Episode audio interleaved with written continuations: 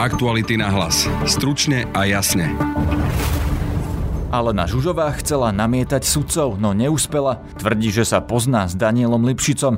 Psychologička, ktorá posudzovala Mariana Kočnera, hovorí, že je napraviteľný a to môže znamenať, že nemusí dostať do živote. Viac povie Laura Kelová. Tvrdí, že, že taká tá násilná agresivita sa u ňoho neprejavuje. Mimoparlamentné progresívne Slovensko si tento týždeň zvolí predsedu. Kandiduje opäť Michal Truban a jeho protikandidátkou je Irena Bihariová. Chcem stranu profilovať ako liberálnu, progresívnu, sociálnu a zelenú. V dnešnom podcaste budete počuť rozhovor s Irenou Bihariovou či to predsa len na Slovensku nebude odstrašujúco pôsobiť, ak bude Romka na čele teda uh, občianskej strany, ale ja som bola druhá najsilnejšia kandidátka po lídrovi. A zajtra vám prinesieme rozhovor s Michalom Trubanom. Počúvate podcast Aktuality na hlas. Moje meno je Peter Hanák. Som Laura Kelová a sledujem pre vás kauzy aj súdne spory s Marianom Kočnerom. Chceme naďalej odhaľovať rozkrádanie a chrániť naše peniaze. Na stránke aktuality.sk lomka plus nájdete spôsob, ako nám pomôcť. Spája nás zodpovednosť. Ďakujeme.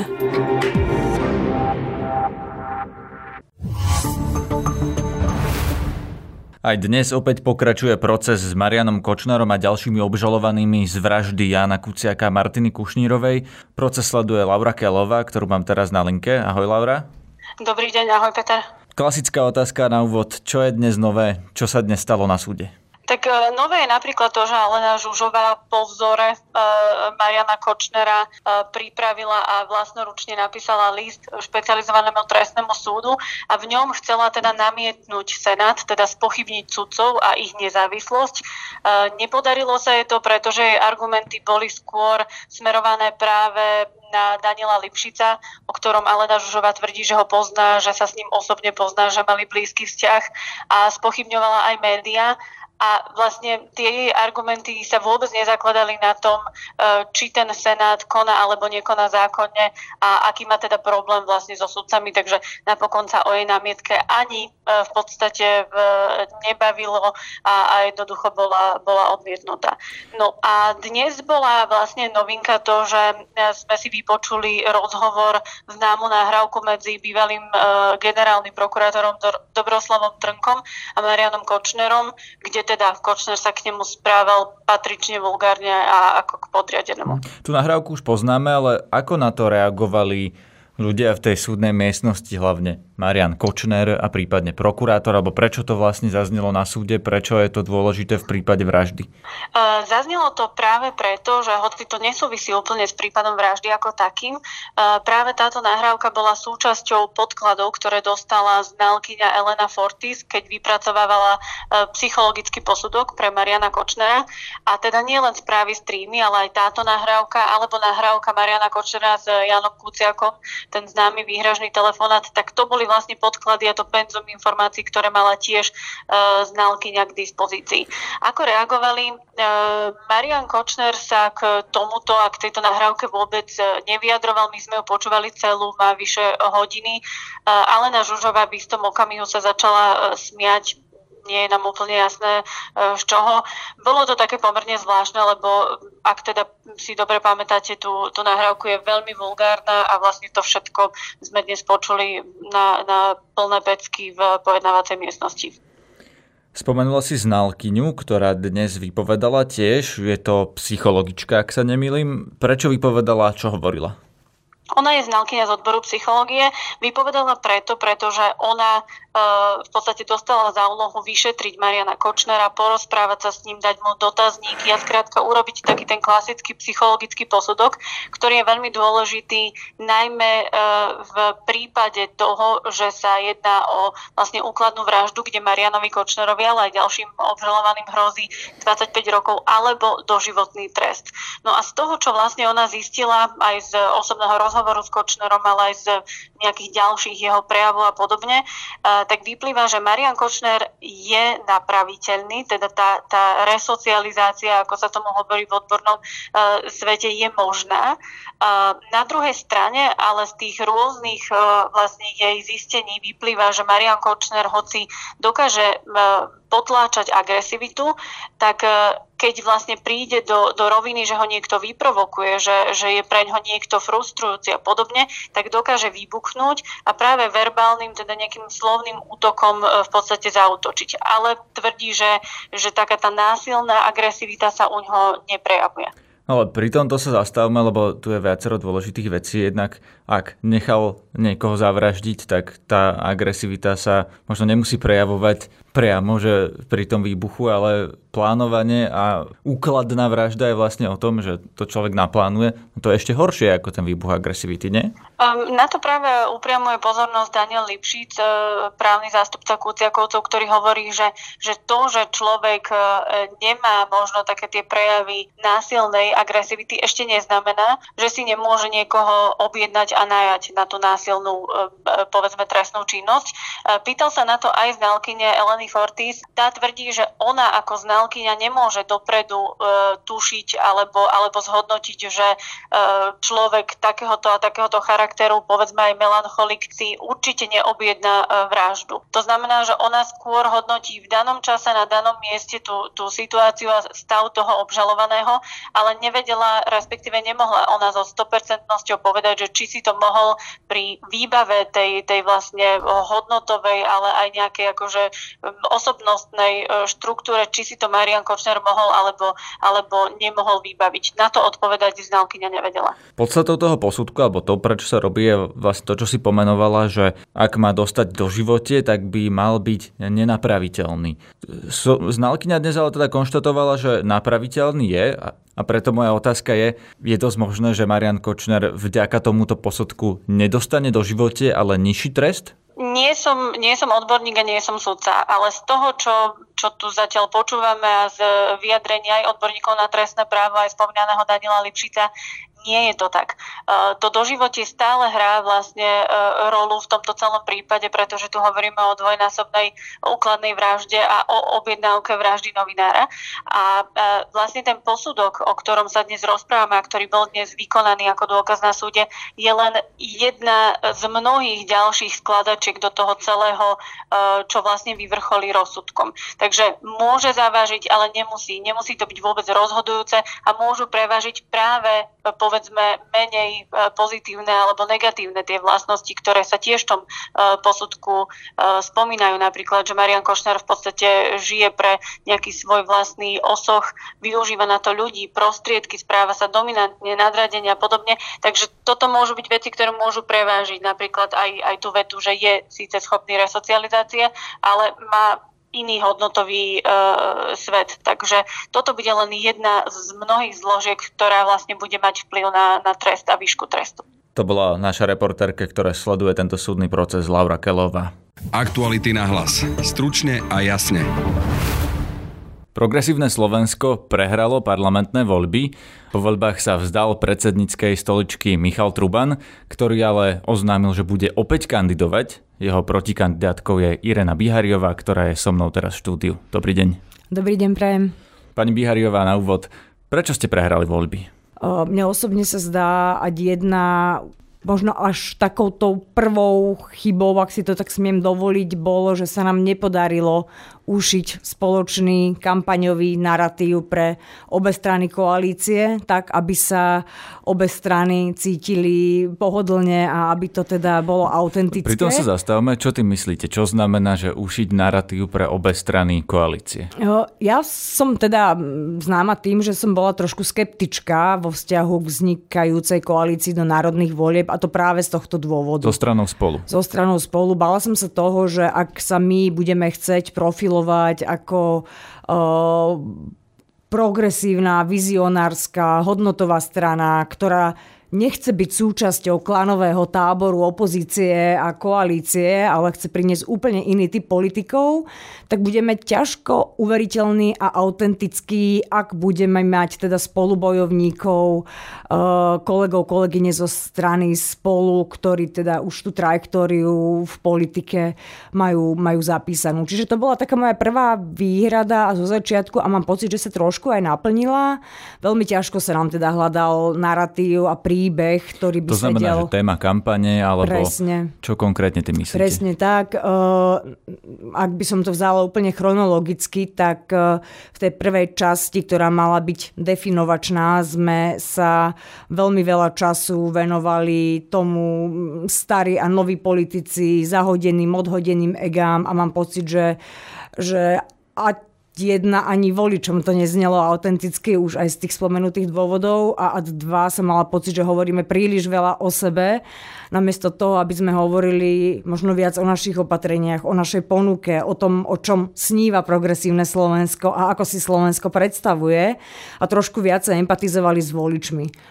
Potom v tej daj- v ďalšej časti som mala pocit, že sme neúplne tráfili vlajkovú loď, Napriek tomu teda, že, že súhlasím s opatrením Lex Haščák, e, mám pocit, že to bola téma príliš komplikovaná, príliš ťažko odkomunikovateľná a, a pritom vieme, že zdravotníctvo je téma, ktorá, ktorá oprávnene e, dráždi ľudia, vnímajú v nej skrivodlivosti. Takže to malo byť zdravotníctvo len inak, alebo by ste tú tému kampane, keby to bolo na vás, postavili na niečom úplne inom? Ja by som sa trošku pohrával aj s inými témami, lebo hovorili sme, že priorita je vzdelávanie. Paradoxne sme nepromovali opatrenie zo, z oblasti vzdelávania, ale o, o, z oblasti zdravotníctva. Kládla by som samozrejme dôraz aj na takýto sektor, teda skvalitnenie verejných služieb. Pokojne to mohlo byť zdravotníctvo, ale myslím, že v tom, zdravotníctve sme mali kopec opatrení, ktoré viac empatizujú s voličmi a vedeli by sa v nich nájsť pri svojich každodenných problémoch, či už v ambulanciách, či už v čakárniach alebo pri styku s lekármi. Teraz čelí strana tomu, že bude v sobotu snem, na ktorom sa stanete predsedničkou buď vy, alebo ním znova bude Michal Truban. V čom by bola strana pod vašim vedením iná ako tá, ktorú jednak poznáme doteraz ako progresívne Slovensko a jednak iná od predstavy Michala Trubana? Častokrát eh, používam taký termín, že návrat ku koreňom.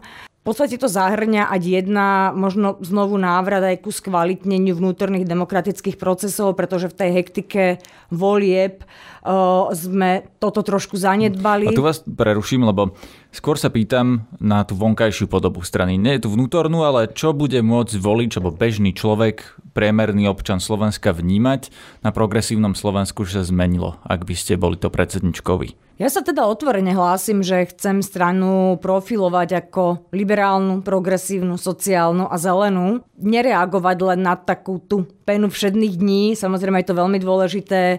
Dovolím si nás zaradiť ako mimo parlamentnú alternatívu voči stranám v koalícii a v opozície a je nevyhnutné reagovať aj na tú penu všedných dní, ale mám pocit, že od progresívcov by sa mala očakávať niečo viac. My sme mali byť tí vizionári. Takže boli by ste liberálnejšia strana?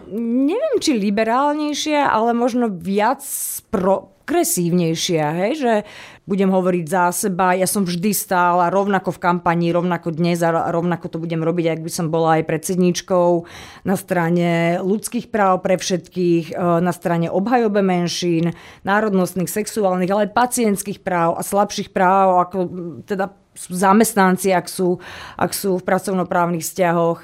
Tým progresívnym témam, viete, kto iný má na Slovensku hovoriť o, o témach, ktoré nás presahujú? Kto má hovoriť o, o budúcnosti, tak aby sme sa jej nebáli, ale zároveň na ňu Slovensko pripravovali. A tu ja vidím aj v kontexte po korone, že sa otvorilo také okienko príležitostí, kde by mali byť počuť práve progresívne sily. Otázka je, čo sú tie progresívne témy a či sú to napríklad tie kultúrno-etické témy, lebo o tých sa často hovorí, že to je ten rozdiel medzi vami a pánom Trubanom, že vy by ste boli v nich ako keby radikálnejšia, alebo že by ste častejšie hovorili o témach ako napríklad práva sexuálnych menšín alebo interrupcie alebo tieto kultúrno-etické témy, o ktorých sa ale v spoločnosti už diskutuje.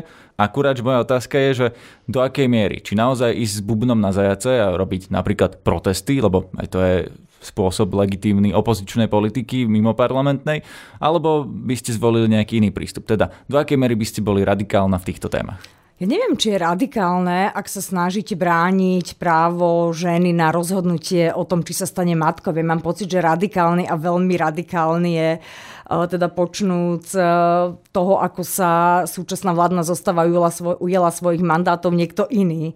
A, a nie sme to my, liberálne Rozumiem, strany, ale bola, ktoré boli by ste radikálnejšie, alebo teda hovorili by ste o kultúrno-etických témach, zameriavali by ste sa na ne viac ako Michal Truban? Ja hovorím, vždy by som ich komunikovala tak, ako som ich komunikovala doteraz. Ak je tu ten pocit, že som ich komunikovala intenzívnejšie ako Michal a boli, či to takto vnímajú, je to legitímne a možno do istej miery aj, aj naozaj pravdivé a ja teda nesmerujem ani k žiadnej radikalizácii, lebo si myslím, že ochrana ľudských práv ani nenesie nejaký radikálny potenciál a mienim ich obhajovať presne to istou intenzitou, presne tými istými nástrojmi, presne to istou argumentáciou, ako som to robila konec koncov, či už ako mimovládkarka, alebo teda uh, politička v politickej súťaže pred voľbami.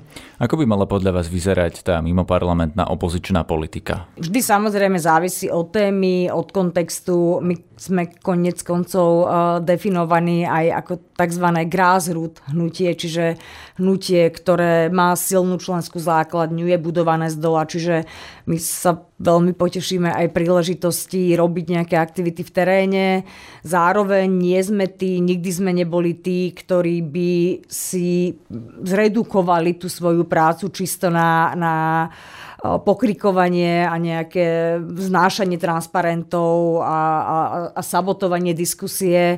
Čiže nešli by sme tou cestou, ako to bolo častokrát pri teda bývalej opozícii, dnes koalícii. Samozrejme tam, kde je priestor znášať odborné argumenty, tam, kde je možnosť e, ponúkať vlastné alternatívne riešenia, tak toto všetko sú cesty. Čo je možno ešte veľmi dôležité, tým, že sme mimo parlamentná strana a uvedomujeme si ten handicap, že, že nebudeme mať taký prienik do médií, ja si myslím, že to, čo vôbec aj v tomto regióne za, uh, liberálne strany alebo demokratické strany podcenili v porovnaní s antisystémovými stranami, že sme nevybudovali infraštruktúru v, v online. Hej, že, že proste málo robíme veci, ktoré dokážu dneska byť komunikované prostredníctvom autentických, hmm. nezaplatených Rozumiem, tak, Takže ľudí. väčšia kampaň a v podstate tak. komunikácia na Facebooku, tak ako tak. to kedysi spravila tak. Saska, ktorá vyrástla z Alebo parlamentnej. ako to bolo v prípade pani prezidentky, keď si možno pamätáte ten výraz, že, že svetkovia Čaputovi, čo boli úplne spontánne nadšení ľudia, ktorí uverili jej príbehu a vlne, ktorú rozprúdila. Aký potenciál má podľa vás Mestská liberálna strana na Slovensku? A to špeciálne v konkurencii SAS, nejakí liberáli sú aj v za ľudí, nejakí liberáli sú dokonca v Olano. Vaša konkurencia bude aj strana spolu, lebo už nie ste progresívne Slovensko spolu, ale ste dve e, rozdielne strany. No a prípadne možno, že na tom ihrisku bude ďalší veľký hráč, keď Peter Pellegrini buď úspeje v smere a bude ho ťahať oni to sami nazývajú, že liberálnejšou cestou, ľavicovo-liberálnou, alebo založí stranu, ktorá bude zrejme ľavicovo, nepovedal by som liberálna, ale liberálnejšia ako smer.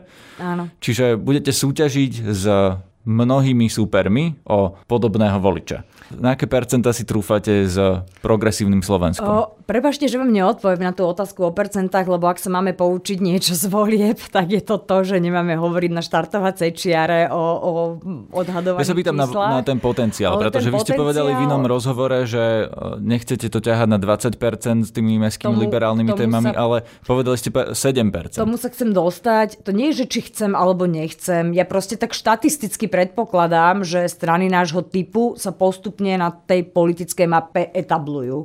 Áno, môžu si klasť cieľ, že budú mať 20-30%, a, ale to vždy prináša, prináša niektoré kompromisy. A to je potom to čo ste aj nazvali, že tak niektorých liberálov máme v strane za ľudí, niektorých máme tam, niektorých máme tam a výsledkom je, že nemáme žiadnu liberálnu stranu potom tým pádom okrem, okrem progresívneho Slovenska. Rozumiem, ale ak budete mať 7% vo voľbách a budete v parlamente, tak vlastne aj tak nebudete môcť ten liberálny program presadzovať, ak by ste boli v koalícii s konzervatívnymi stranami. Čiže vy máte vlastne na výber, či ten kompromis spravíte pred voľbami, napríklad koalíciou s nejakou inou stranou, ktorú vezmete na kandidátku, alebo oni vás, alebo ho spravíte po voľbách, a teda v tej druhej verzii pred Rozumiem. voľbami slúbite a nebudete to môcť splniť. Ako SAS, keď sa dostala do vlády prvýkrát, hovorili o marihuane, o právach homosexuálov, ale nakoniec k tomu nedošlo, lebo boli Hej. v koalícii.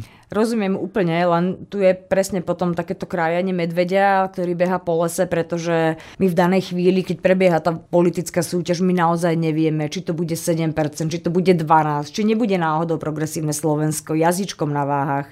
Ja som veľká fanúšička toho, že, že máme výsadu politickej súťaže, veď to je jedna z výhod demokracie. Rozumiem, ale vy musíte vedieť, akú stranu idete budovať. Či idete budovať stranu, ktorá ktorá bude mestská, liberálna, zameraná na tie svoje témy a bude mať tých 7%, alebo budete budovať masovú stranu, ktorá chce konkurovať napríklad Igorovi Matovičovi. Ja sa nebránim tomu a dokonca si ani nemyslím, že by sme nemali šancu osloviť voličov mimo miest. Hej, tým, že som spomenula povedzme ten sociálny pilier. Ja som mimoriadne hrdá napríklad na našu reformu, ktorá sa týka vyrovnávania regionálnych nerovností. Myslím si, že máme čo ponúknuť aj voličom volička mimo miest, čiže neredukovala by som to na to, že oklieštime sa tematicky teda na tie vykričané liberálne témy a nemáme žiadne iné ambície. Práve, že v tomto si myslím, že, že ten náš diapazon je trošku širší. Ale ak sa ma pýtate na to, že či by som ja osobne chcela vidieť progresívne Slovensko ako tzv. catch-all party, teda to sú tie strany, ktoré sa držia toho umierneného stredu, sú rozkročené príliš naširoko, nechcú nikoho uraziť, tak ja mám pocit, že práve tieto strany v týchto voľbách prehrali. Igor Matovič, prehral podľa vás? Nie, ja hovorím o tých stranách, ktoré sa báli vyhraniť. Ja hovorím povedzme o, o strane o, za ľudí, do istej miery sme aj my teda v koalícii zo spolu na niektoré veci rezignovali. Igora Matoviča som povedal, pretože on má v strane aj konzervatívcov, aj liberálov, aj ľudí, ktorí sa nedajú zaradiť ideologicky. Hej, hej, Je to tá strana, hej. ktorá nakoniec sa ukázala, že naozaj oslovila najširšiu skupinu voličov. Hej, ale on mal veľmi jasne 10 rokov budovanú tému a kredit a... a Pre akú tak... tému teda chcete budovať 10 rokov vy? Ja si myslím, že aj v kontexte korony sú tie naznačené línie, ktoré, ktoré ak sa ich chytíme, môžu Slovensko posunúť veľmi výrazne dopredu. My sme si totiž to mysleli, že keď sme písali víziu 2030, že opatrenia, ktoré prinášame, budú možno naťahu práve v tom neskoršom období a v súčasnosti budú možno znieť ako progresívne huncúctvo. A práve tá korona nám ukázala, že, že nie, že sa zrazu vynorila potreba elektronizovať vyučovanie, že by sme sa zrazu museli vysporiadať s problémom, že nemáme naozaj digitalizované služby vo teda vnútri verejnej správy. Uh, otvorili sa nám tu témy nových fóriem práce a nových fóriem úveskov, hej, že čo bolo niekedy nevydaná vec, aby si zamestnanec nárokoval na home office, tak zrazu to išlo. Čiže otvorili sa možnosti, nevriaviac o tom, že ak teda príde aj tá, aj tá uh, finančná pomoc uh, z Európskej únie. Pani to... Bihavierová, ale napríklad Igor Matovič by na túto tému zrejme, alebo na túto otázku odpovedal jedným slovom korupcia a každý by tomu rozmel. Máte niečo také jedno, na čo sa chcete zamerať, alebo niečo, čomu budú všetci rozmieť? Ja to nazývam férový štát. A ten je naozaj o tom, že aby ste mali prístup k verejným službám, aby ste mohli dôverovať justícii, uh, aby ste si nemuseli niečo pokutne vybavovať len preto, lebo ste sa narodili v Humennom a potrebujete operáciu v Bratislave, aby sa ľudia preto, lebo majú inú sexuálnu orientáciu alebo inú etnicitu, museli cítiť handicapovanie v kolektívoch.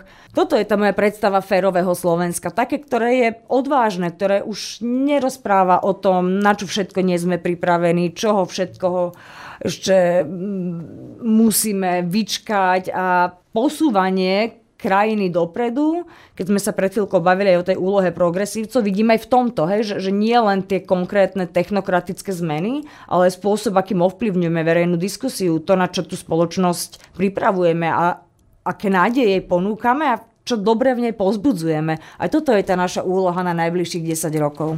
Viete pomenovať svojich najbližších ľudí v progresívnom Slovensku? Vlastne mne veľmi blízkym človekom, aj teda osobou, ktorá ma priviedla do progresívneho Slovenska, je Ivo Štefunko. Pani prezidentka Zuzana Čaputová bola pôvodne členkou progresívneho Slovenska, je zvolená na 5 rokov, čo znamená, že ak ona dokončí uh-huh. svoj mandát, ak táto vláda, tento parlament dokončia svoj uh-huh. mandát, tak ona bude voľná teoreticky, ak by nekandidovala znova opäť pred voľbami. Uh-huh. Máte s ňou plány? Úprimne, takáto debata ani s, ňou, ani s ňou, ani u nás v predsedníctve, ani oblúkom okolo stola nešla. Čiže nevedela by som vám dať nejakú korektnú odpoveď na toto a to naozaj úprimne. Ďalšia otázka je spájanie sa. Vy ste teda naznačili, že zo stranou spolu to úplne nešlo, že s inými stranami by ste tiež museli urobiť kompromisy. Boli by ste ochotná sa s niekým spojiť ako strana? To je, to je, som, som veľmi rada, že sme sa k tomuto vrátili, pretože keď som hovorila o tej mojej skepse eh, pri spájaní sa so stranou spolu, bolo to tým, že niesla nejaký étos, s ktorým som ja nebola stotožnená. A to teraz bez akejkoľvek snahy o vulgarizáciu mala takú tú SDK, revival a byť trošku v strede a možno aj trošku tých konzervatívnych, čo som teda ja vyhodnocovala ako nie veľmi kompatibilné s našim étosom. Kdežto pri, pri spolu v tej formácii, teda akej sa zrodilo dnes pod vedením Juraja Hybša, ktorého poznám roky, s ktorým som aj v osobnom vzťahu si dovolím povedať, kamarátka, si viem predstaviť oveľa úprimnejšiu aj, aj bližšiu formu spolupráce. V tejto chvíli by som ja nerada začínala, keby som bola predsednička, svoje prvé kroky tým, že idem budovať stranu a jej politický kapitál fúziami a spájaním. Dopriala by som čas teda progresívnemu Slovensku naozaj si ujasniť Ale nevylučujete témy, to do budúcna. Ale nevylučujem to do budúcna, presne tak. Posledná vec, vy ste dlho stáli na čele organizácie, mimovládnej organizácie ľudia proti rasizmu. Sú podľa vás Slováci rasisti?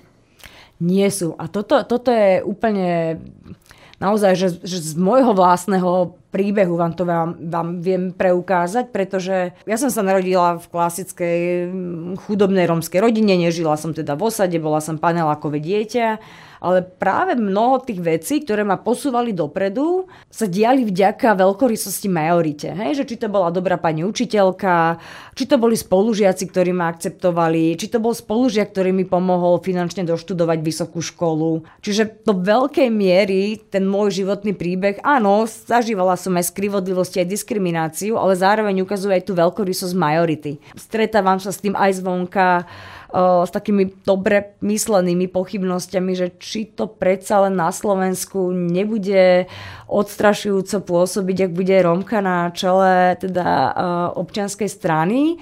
Ale ja som bola druhá najsilnejšia v podstate kandidátka po, po lídrovi aj teda s tým, že som nemala taký silný mediálny priestor, nechodila som do tých prajtajmových diskusí, mala som najmladší založený fanpage s najrychlejším rastom pri minimálnych zdrojoch. A to bol aj to, ten prejav Rozumiem, ale, ale rozprávame sa o počte krúžkov, teda teraz zrejme, ale pri strane, ktorá vlastne mala tak málo hlasov, že sa nedostala do parlamentu. Áno, áno, ja proste tým chcem len ilustrovať, že v tej strane som teda na kandidátke bola vlastne jediná Rómka a ak by platilo, že Slováci Slovenky a priori, hej, že sa im táto predstava nepáči, tak by ma vôbec teda nepoctili týmto typom dôvery. A ja som mala pocit aj z tých správ, ktoré mi chodili, aj, aj z toho, ako som sa s ľuďmi stretávala, to, to je jedno asi z najsilnejších momentov v kampani, že veľa ľudí vám príde povedať, že držím palce a nech to dobre dopadne ale mne sa podarilo s ľuďmi vytvoriť priam osobný vzťah a to je úplne niečo iné, keď vám niekto po diskusii príde povedať na konci, že pani Bihariová, ja vás mám rád. A toto sú tie symptómy, tie drobnosti, ktoré vám nedovolia vnímať Slovákov ako rasistov. Rozhovor s protikandidátom Ireny Bihariovej na post predsedu strany Progresívne Slovensko Michalom Trubanom vám prinesieme v zajtrajšom večernom podcaste. Nájdete nás na Spotify aj v ďalších podcastových aplikáciách, na Facebooku aj na Instagrame. Počúvajte aj náš ranný podcast Ráno na hlas a máme aj ďalšie podcasty, napríklad novinku Disinfo Report o konšpiráciách a dezinformáciách, ale aj športový podcast alebo napríklad projekt Príbehy 20. storočia. Všetko to nájdete na webe Aktuality.sk alebo na Spotify v kanáli Podcasty Aktuality.sk. To je ten s bielým logom. Na dnešnej epizóde spolupracovala Laura Kelová. Zdraví vás Peter Hanák. Aktuality na hlas. Stručne a jasne.